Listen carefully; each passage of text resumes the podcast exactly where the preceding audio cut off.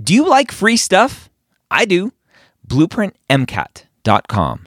Go sign up for a free account, get access to Blueprint MCAT's diagnostic, Blueprint MCAT's full length one, Blueprint MCAT's amazing brand new spaced repetition platform with over 1,600 flashcards already made for you, as well as their amazing study planner tool. Schedule out the content so you know if you are on track to take the MCAT when you need to. Again, that's blueprintmcat.com for all of those free goodies. The MCAT podcast, session number 214.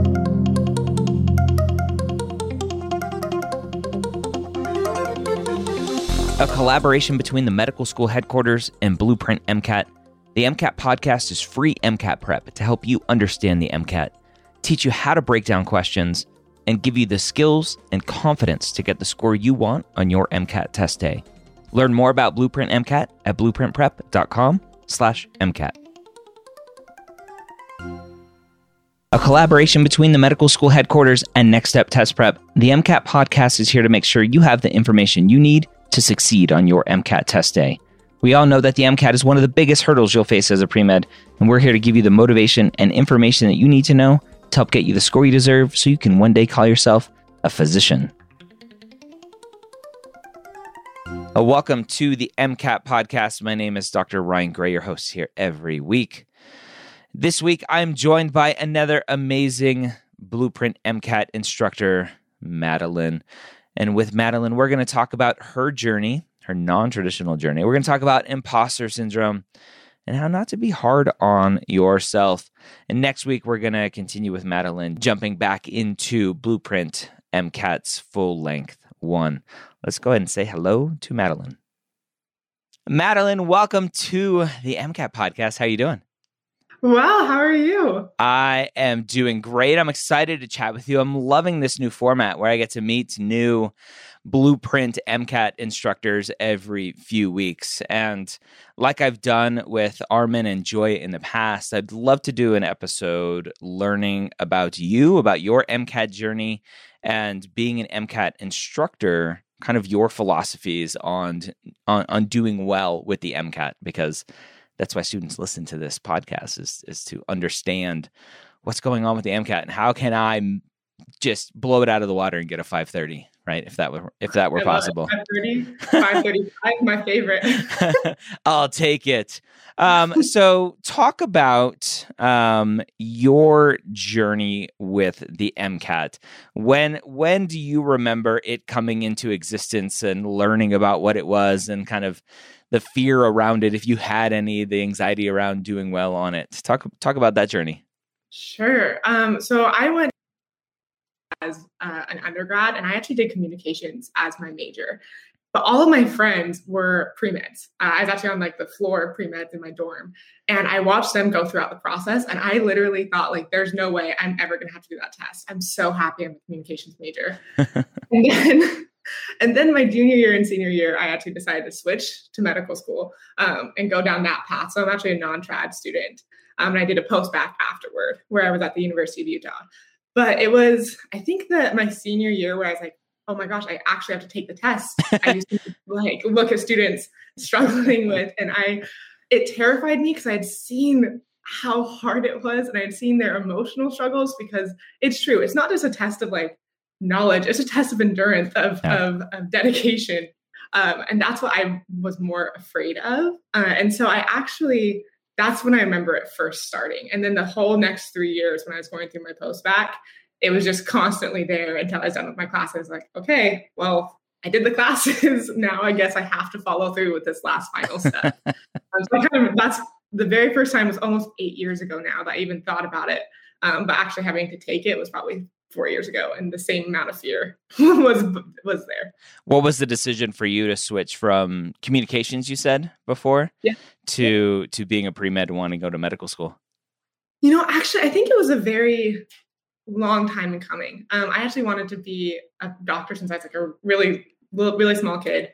Um, when i went to high school that was my plan. When i went to ucla i was supposed to be in the neuroscience major and it was actually looking around at the people in the neuroscience major and how brilliant they were and how smart they were. And I had the biggest case of imposter syndrome mm. that I just was like, oh, I'm not smart enough. I'm not good enough for this. There's no way that I could fit in here. And so it wasn't necessarily a switch, a switch to like the medical field when I was a junior and senior. It's almost like a switch back because yeah. at that point I feel like I finally had like enough confidence in who I was and had discovered more like what I was capable of that those types of things looking around at other people no longer scared me and it was more like i'm actually meant to be on the path that i started on yeah such a common story um, mm-hmm. both from uh, uh, very common from women, uh, women who don't come from strong households where where women are allowed to do whatever they want, uh, both from different religious backgrounds where in your religion you're not supposed to, as a as a female, um, and then just under underrepresented students just not seeing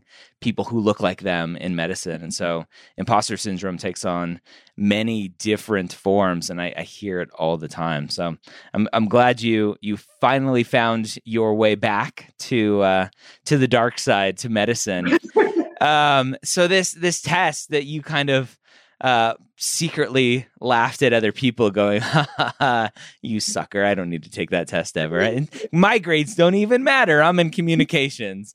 Um, and and now here you are.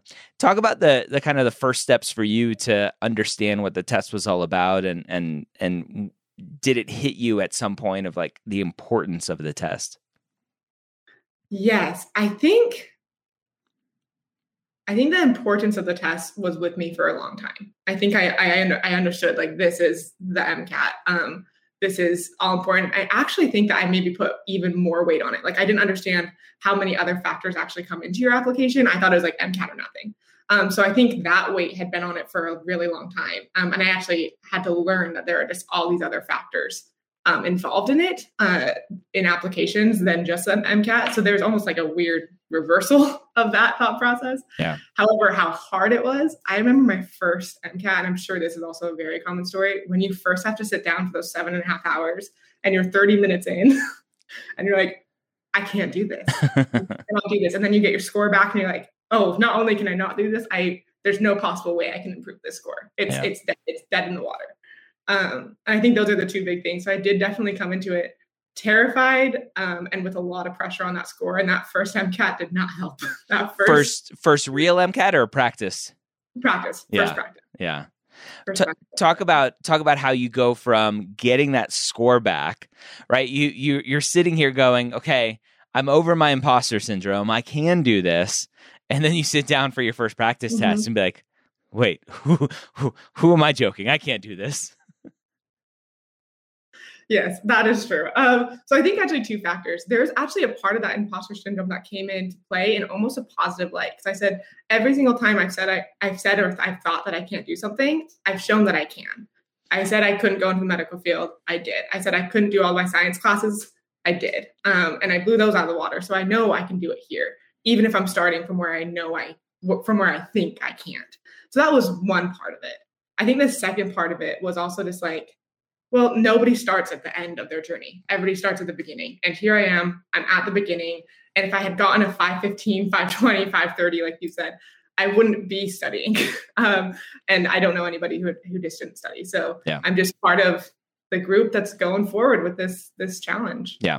And for all you internet trolls, we know that the test only goes to 528. 530 is a joke. there there'll be comments on YouTube. They're like these idiots don't even know the max is 528. um that's all right. Uh okay. So so you sit down for that that first test. You don't do well. Uh and, and that happens for everyone, right? Seemingly everyone. They, they, of course, mm-hmm. there's obviously the rare exception of the, the, unicorn student out there who sits down and is like 520. Like, what? Why is everyone making such a big deal out of this test? Um, mm-hmm.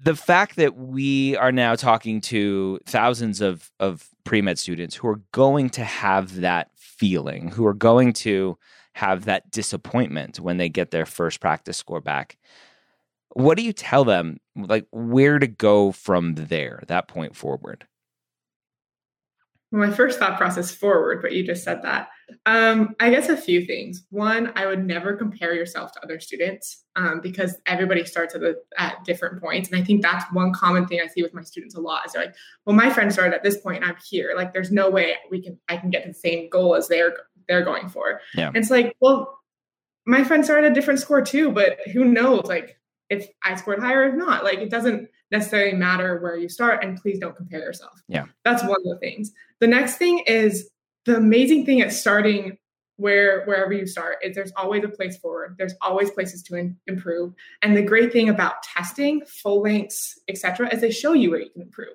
so yep. they're all every step every full length that you take every practice is really just like a stepping stone and if you can learn from them and really take and squeeze all the information you can from those tests that's what's going to propel you forward um, by learning from your mistakes and identifying them and then addressing them so don't just be oh i'm so upset with my score say, oh, I'm so upset with my score. How am I going to avoid the same mistakes I made this time on my next mistake on my next exam?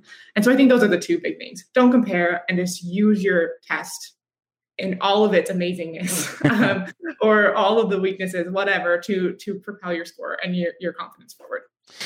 It's it's interesting. So you say use that test to prepare yourself forward. One of the biggest mistakes that I've seen and in, in talking to all the amazing blueprint instructors is that one of the biggest mistakes that students make is not reviewing their tests and using the test to propel mm-hmm. propel forward. They just go, "Well, I didn't do well on that one. Let me go take another one tomorrow and and try to do better. Oh, I didn't do well again. Let me take another one." Right? Blueprint has 10 mm-hmm. amazing full length exams. I'm just going to take them all back to back to back to back and and cross my fingers that that my score will go up yeah that that is something that i hear often and that's actually one of the things that we do like within the live online course actually and just kind of as a tutor and instructor in general is teach people how to use these um, yeah. because i think it can be intimidating because you just finished an eight hour exam, it's not like you want to go and review what you're weak at. That's not really a, a confidence boost necessarily.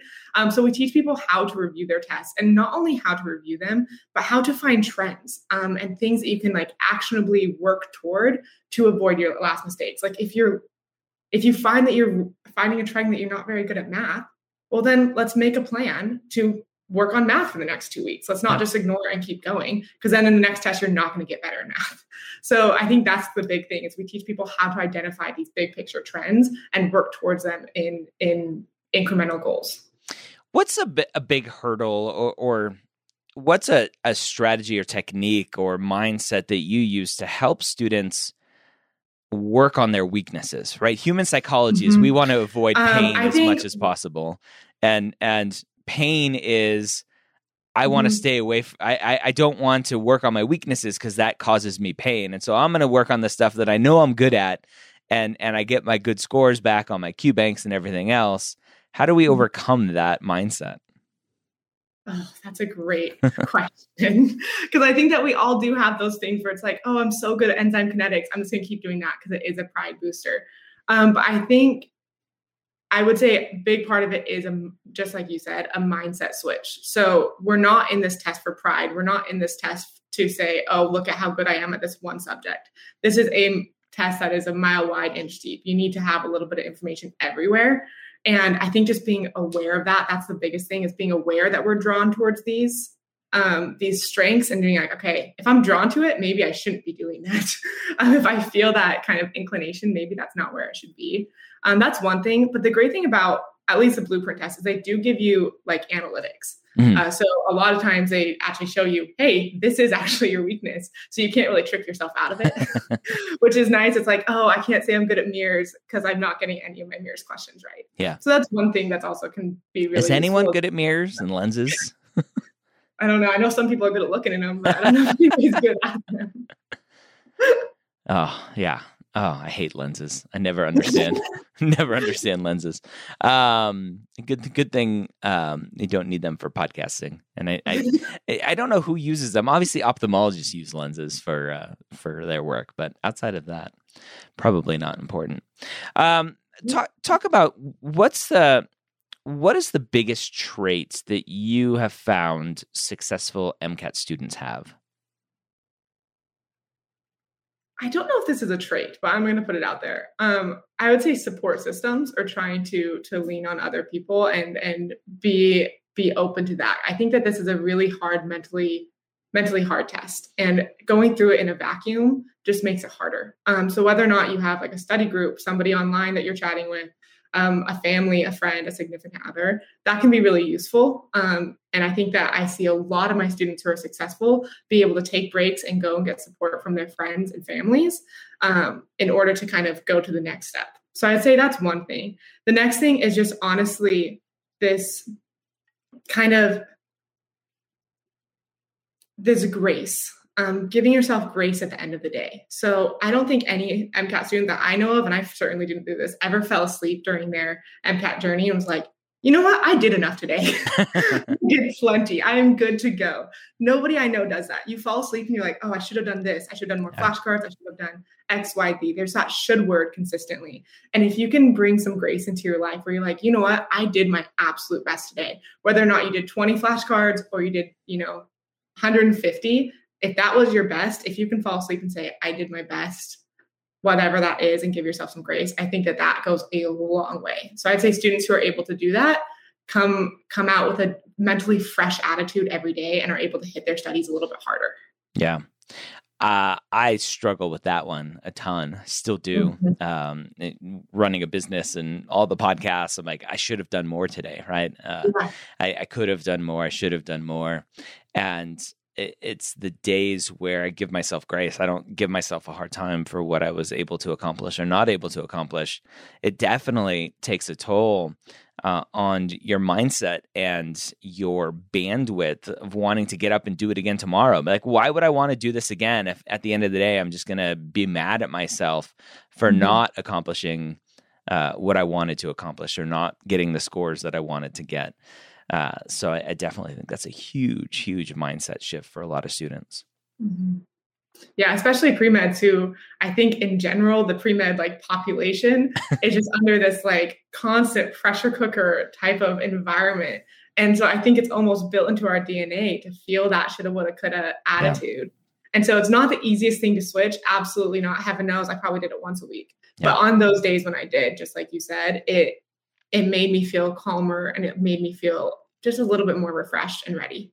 Yeah, it's it's hard when you go on to Reddit and Student Doctor Network and you're looking at your classmates and everyone says they're perfect on them uh, on on mm-hmm. those uh, on those websites and and everyone is lying to themselves. yes, indeed. yeah, um, very cool. So talk about um, you going from having this imposter syndrome to taking the MCAT, getting your first full length score back, right? 30 minutes in, going, This is ridiculous. I can't do this. Getting mm-hmm. your score back, going, See, I told you I couldn't do it. Um, and, and now getting at least, uh, I think, a 519 that Blueprint has for, for being a live online uh, course instructor for Blueprint. Like, what was that journey like for you, both from the amount of work that you put in and from that that kind of feel good mindset of like, I, oh, I can do this? It's a great question. I would say the journey was long. That's the first thing I would say. Um, but it definitely was. So, a few things. One, I was working part time and I was going to school part time. Um, so, that was a little bit of a time step, but I definitely wasn't full time involved with like family or um, a full time full time job, something like that. So I was fortunate in the fact that I did have a very flexible schedule, and because of that, I was able to really hit the ground running with some pretty. Uh, into, I'll say intense uh, hours of studying at the very beginning because I knew the first thing I needed to do was just get the content under my belt. There are some things I had not seen in two years, and I'm sure some people have taken it and haven't seen it in five years. They're like, Gen Chem, what is this? And so I felt very similar. I was like, okay, the first thing I need to do is just get that content. And that's kind of what I learned with the MCAT just as I was going through it too. Is like the MCAT kind of expects you to know a lot of the content. They want you to know how to apply it. Yeah. They want you to know how to do like mental gymnastics and apply it to a novel situation. And so I can't do any of that hard stuff unless I have the basics. So I spent months and I was not one of those people that spent like one month. I did like an eight eight month journey. Wow. it was not something that like somebody was like, you can do this in three months. For me, I don't necessarily pick up on concepts super fast, but mm once I understand them, I understand them to their core. But it takes me a long time. How did so you know? How did you know that you were going to need that long? Was that just something you knew? I don't pick up on concepts, so I'm going to double whatever the normal amount of time as students take. Um, maybe part of that. Um, I also just thought to myself, like, I don't want to regret not having enough time. I remember that, like, starting in, I think I started in October and my exam was in May. Yeah. And I remember thinking, like, I have the time. Um, I might as well kind of just start on it because I did know myself. I'm, I'm, I don't want to say slower, but maybe a little bit slower. And I knew I needed to do that. Um, but as I was going through it, like once I did pick up on the concepts and I was like, oh my gosh, I understand this. Like I can tell you anything and everything about enzyme kinetics for like days. um, and because of that, I was like, okay, now I can practice. And so then I added in more practice and then more exams. And then of course COVID hit and things lengthened a little bit more. and at that point, uh, I just started practicing like crazy because I knew I had my content under my belt. And that's kind of what got me to my test. So just kind of this combination of content first practice second. I had practice obviously during some of my content so I could look at those weaknesses, but I definitely that's how I hit it first. And as I was going through it, I had plateaus. I think everybody has a plateau or two or three. Yeah. and at those moments, I just had to think like, okay, maybe this test was uh, testing some of my strengths, and this test was testing some of my weaknesses. Maybe my time's getting better, but my comprehension's, you know, um, also increasing, but maybe in a different way. So I had to really, especially in the times where I plateaued, think, what am I doing right? And how can I, you know, continue doing this in that section and then improve on this other section? Um, was the other thing I think during the MCAT journey was really hard, but I had to kind of overcome. Um, and then once I did overcome those hurdles, I think um, it was just practice after that. Yeah for the the student who's beginning their journey now looking at online courses blueprint now offering this live online course where they have instructors at least two instructors uh, for each of these live sessions and then all the office hours that they get. Mm-hmm. what what is a recommendation from you for them to check out uh, whether a course is right for them whether they should self-study? What was that algorithm for you and what do you recommend for other students that's a great question. So I think for the first, for the most part, I actually didn't even understand what courses were when I went in. I just kind of thought there was one way to go about it, and I, that's how I did it. I just started studying from books. Hmm. that being said, I don't think I understood how much strategy comes into play um, with the MCAT.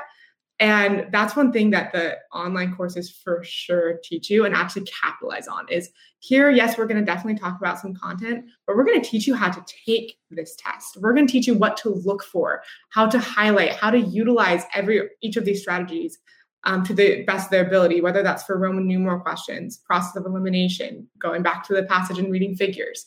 All of these different techniques rely on strategy, and it's hard to pick up on unless somebody kind of I don't want to say walks you through it, but like shows you.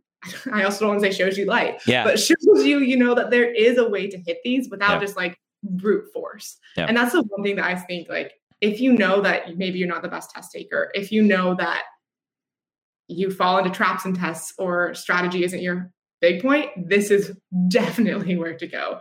Um, because not only do we all have the strategies, but we also we have so many different thought processes. So like, well, not so many different, but like I'm going to have a little bit of a different strategy than Paul um, or Armin or Joya. And if mine doesn't work for you, you have another instructor there to help you out, yeah. which is also kind of crazy. Like there's two instructors to tell you um, kind of different strategies to figure out what's best for you. So I'd say those two combinations of one, we're going to teach you strategy, but two, we're going to teach you strategy that works for you. Yeah. Um, it's really important with the live onlines. In in medicine, we're we're taught that you can never diagnose something you you haven't seen right? So mm-hmm. if I have a patient come and has some weird presentation, I'm not going to know the tests to diagnose it and, and, and really understand what's going on to help the patient unless I've seen it before, right? And mm-hmm. that's what having multiple instructors going through a course and teaching students uh, how to how to quote unquote diagnose this question on the MCAT is oh now I've I've seen this type of question before. I know the type of thinking that I need for it to get to the answer that that the MCAT wants, that the AAMC wants me to get to here. So it's it's a very similar kind of process in in medicine in general of just uh, helping you understand what potential diagnoses are out there uh, to get to the the right answer. Absolutely. So. And it's again kind of going back to like MCAT shouldn't happen in a vacuum. Like lean on people who've done it before.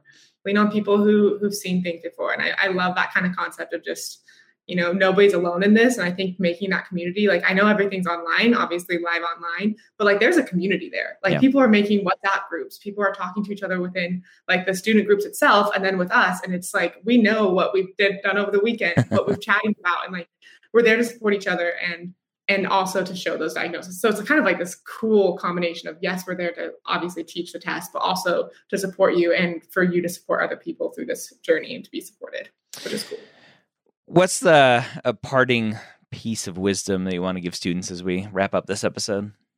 Parting piece of wisdom. Um, it's a lot of weight on a single question. I would say, I would actually just repeat um, give yourself some grace, give yourself some patience, and kick butt because you're capable of it. And if you ever think that you're not, remember either this journey or one of your friends of somebody who didn't think that they could but you can. So those are my two things. You can do it, kick butt, and give yourself some grace. All right, there you have it. Again, that was Madeline, another blueprint live online MCAT instructor, talking about her journey to medicine. Very similar to a lot of you out there. So hopefully you keep your head up, you keep that imposter syndrome away as best you can, knowing that it never actually goes away. I still suffer with it to this day. You just accept it and understand that it's normal and you push past it. I hope you have a great week. We'll see you next time here on the MCAT podcast.